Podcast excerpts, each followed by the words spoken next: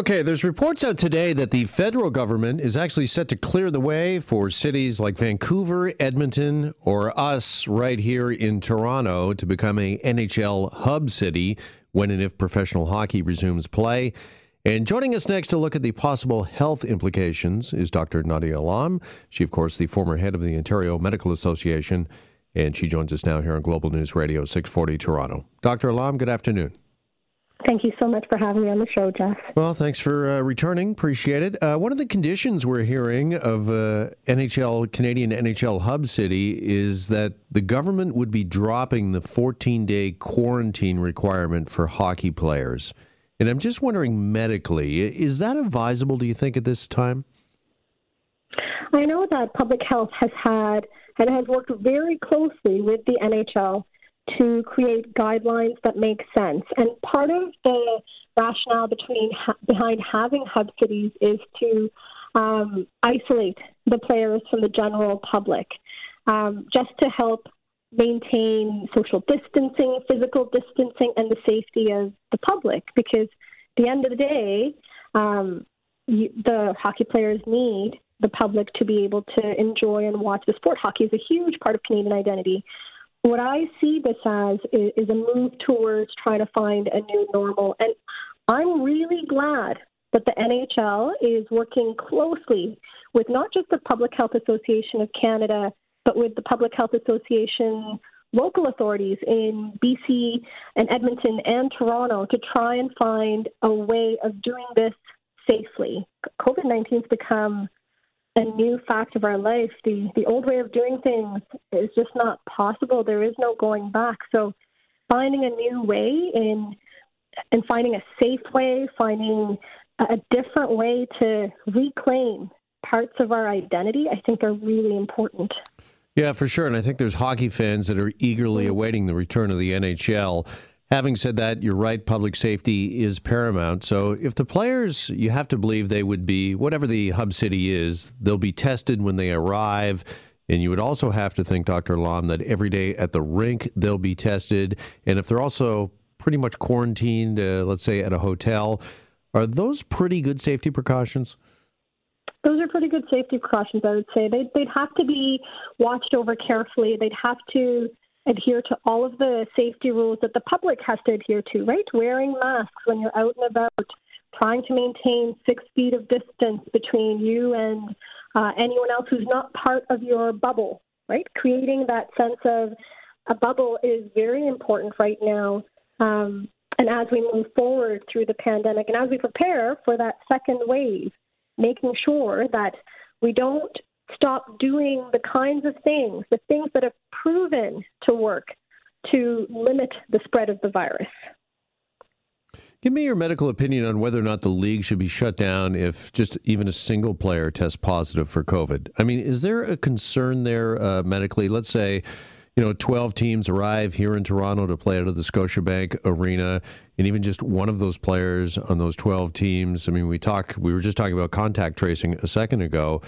Is should that should the entire league be shut down? Do you think if there's even just one positive? It's a consideration. I think it would depend on how symptomatic that person is, um, whether other people are testing positive, whether they've been in close contact, right, and how close a contact. If it's someone who's tested positive who hasn't been feeling well and has been avoiding everybody else and isolating in their own room, and then they test positive. That's a different story from someone who's out and about mingling with the other team members and then they test positive. So it all depends on the context. It really does. The, the context makes a huge difference. But I know that they will be watched very carefully. Everyone will as we start moving towards reopening and, and regaining our new normal. Let me also ask you before we leave hockey and talk about a couple other COVID related items. The NHL said that players will not have to wear full face masks or face shields while playing, that the half visor is enough. But considering all of the heavy breathing, the sweating, and the moisture, again, medically, would it make sense? Would players be safer with full shields? Ah, that's a tricky one because I kind of agree with you. Like, I appreciate the fact that as you're running around, as you're not running around, as you're skating around and moving around vigorously, breathing is already strenuous to begin with, right? You're, you're, it's hard breathing.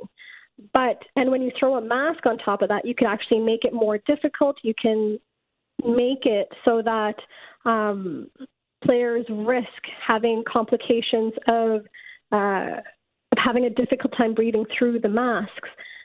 I do wonder if there should be some consideration for elongating the shield. I know in the hospital, we wear face masks as well as full face face shields um, that go right down to our chin, sometimes down to our neck, depending on how the face shield is made. And that provides excellent protection for low exertion activities. For high exertion activities, I do wonder if there should be consideration for having a full face shield so that even if they are breathing hard, even if they if they're yelling or if they call out and spit flies out, at least it only hits the face shield rather than hitting other players. Joined on the line by Dr. Nadia Alam. Since we're discussing face masks and uh, shields, uh, speaking of mm-hmm. those, there's a new article up at globalnews.ca asking whether or not face shields do they work better than face masks. Is there any proof uh, either way? Would we be better off just as a general populace walking around instead of just with masks with full face shields? Depends on the build of the face shield. Some face shields are um, they only come down to cover you just at chin level. So if you tilt your head back, all of a sudden your mouth is exposed. And that's why in the hospital, in clinical settings, in the doctor's offices, you'll see physicians and nurses and nurse practitioners um, who are interacting very closely with potentially sick people, wearing not only a face shield that goes down past their chin, but also a face mask. Um, we also know that uh, the virus can can enter through mucous membranes and not just the mouth, but it can also enter through the eyes. So a facial serves double duty. It protects your mouth, it protects your nose, it protects your eyes. A mask plus a face shield is the best combination of personal protective equipment um, when you're coming in contact with potentially sick people and close contact, right? If you have a distance of six feet, you're by and large safe. If you're doing close contact. If you're wearing just a face shield, and I read the Globe and Mail article, they do make some cogent arguments about why a face shield might be more helpful. But the risk is if you're moving your head around, as you turn your head, if you're wearing a mask, the mask turns with you, right? Whether you look up, down, side to side, the mask moves with you. It continues to protect your face. Face shield doesn't do that as well. All right. Uh, sorry, go ahead, Doctor. It's a bit tricky. All right. Uh, finally, I want to ask you a bit of a milestone today. It's 100 days since the World Health Organization declared the pandemic. How do you think we as a country, Canada, and I guess the world at large, how do you think we've fared so far? I think we've pulled together in extraordinary ways to try and fight this virus. It's funny, I, I had a dream last night I dreamt of the old days when I was a kid and my dad and my sister and my mom we went down to Marineland and we're walking around. It's super crowded. You're sitting on those benches shoulder to shoulder and you're amazed at the animals. And and I dreamt about Disneyland. I dreamt about going to concerts. And and I woke up feeling really sad right? Mourning the loss of how easy life was back then and then I saw a, a group text from um, colleagues uh, who were part of my health economics policy and management class at the LSE. And one of them has been working with a, pharmaceutical company to develop a vaccine. And they started their human trials today. And, and I had tears in my eyes. It was just, it was such an amazing moment to think it's been four months, it's been a 100 days. And and we've come so far as not just a province, but a country to try and fight something that's that's just brought health systems and the global economy to its knees. And we've pulled together in such an extraordinary way. And now, thanks to human science and ingenuity, we may be able to find a way towards not the old days, but a different normal where we wouldn't have to necessarily live in fear, where we might be able to hug each other again and be able to visit um, our, our loved ones in the hospitals and in the nursing homes. Um, it's been a difficult. I think the COVID nineteen pandemic.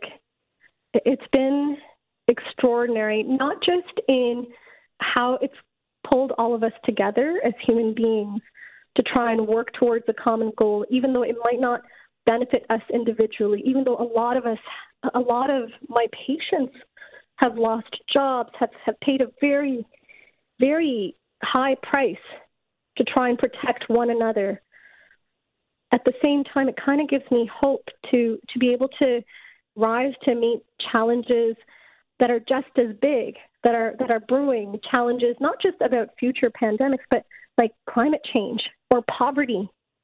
Right? If we can pull together to do this, we can pull together to do that too, and to be able to make sure that as a species, as a community, we continue to not just survive, but maybe find a way to thrive as well.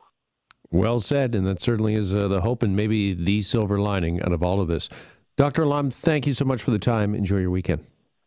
Jeff, as always, I love talking to you. Thank you so much. You too. Appreciate it. Thank you. Dr. Nadia Alam, former head of the Ontario Medical Association,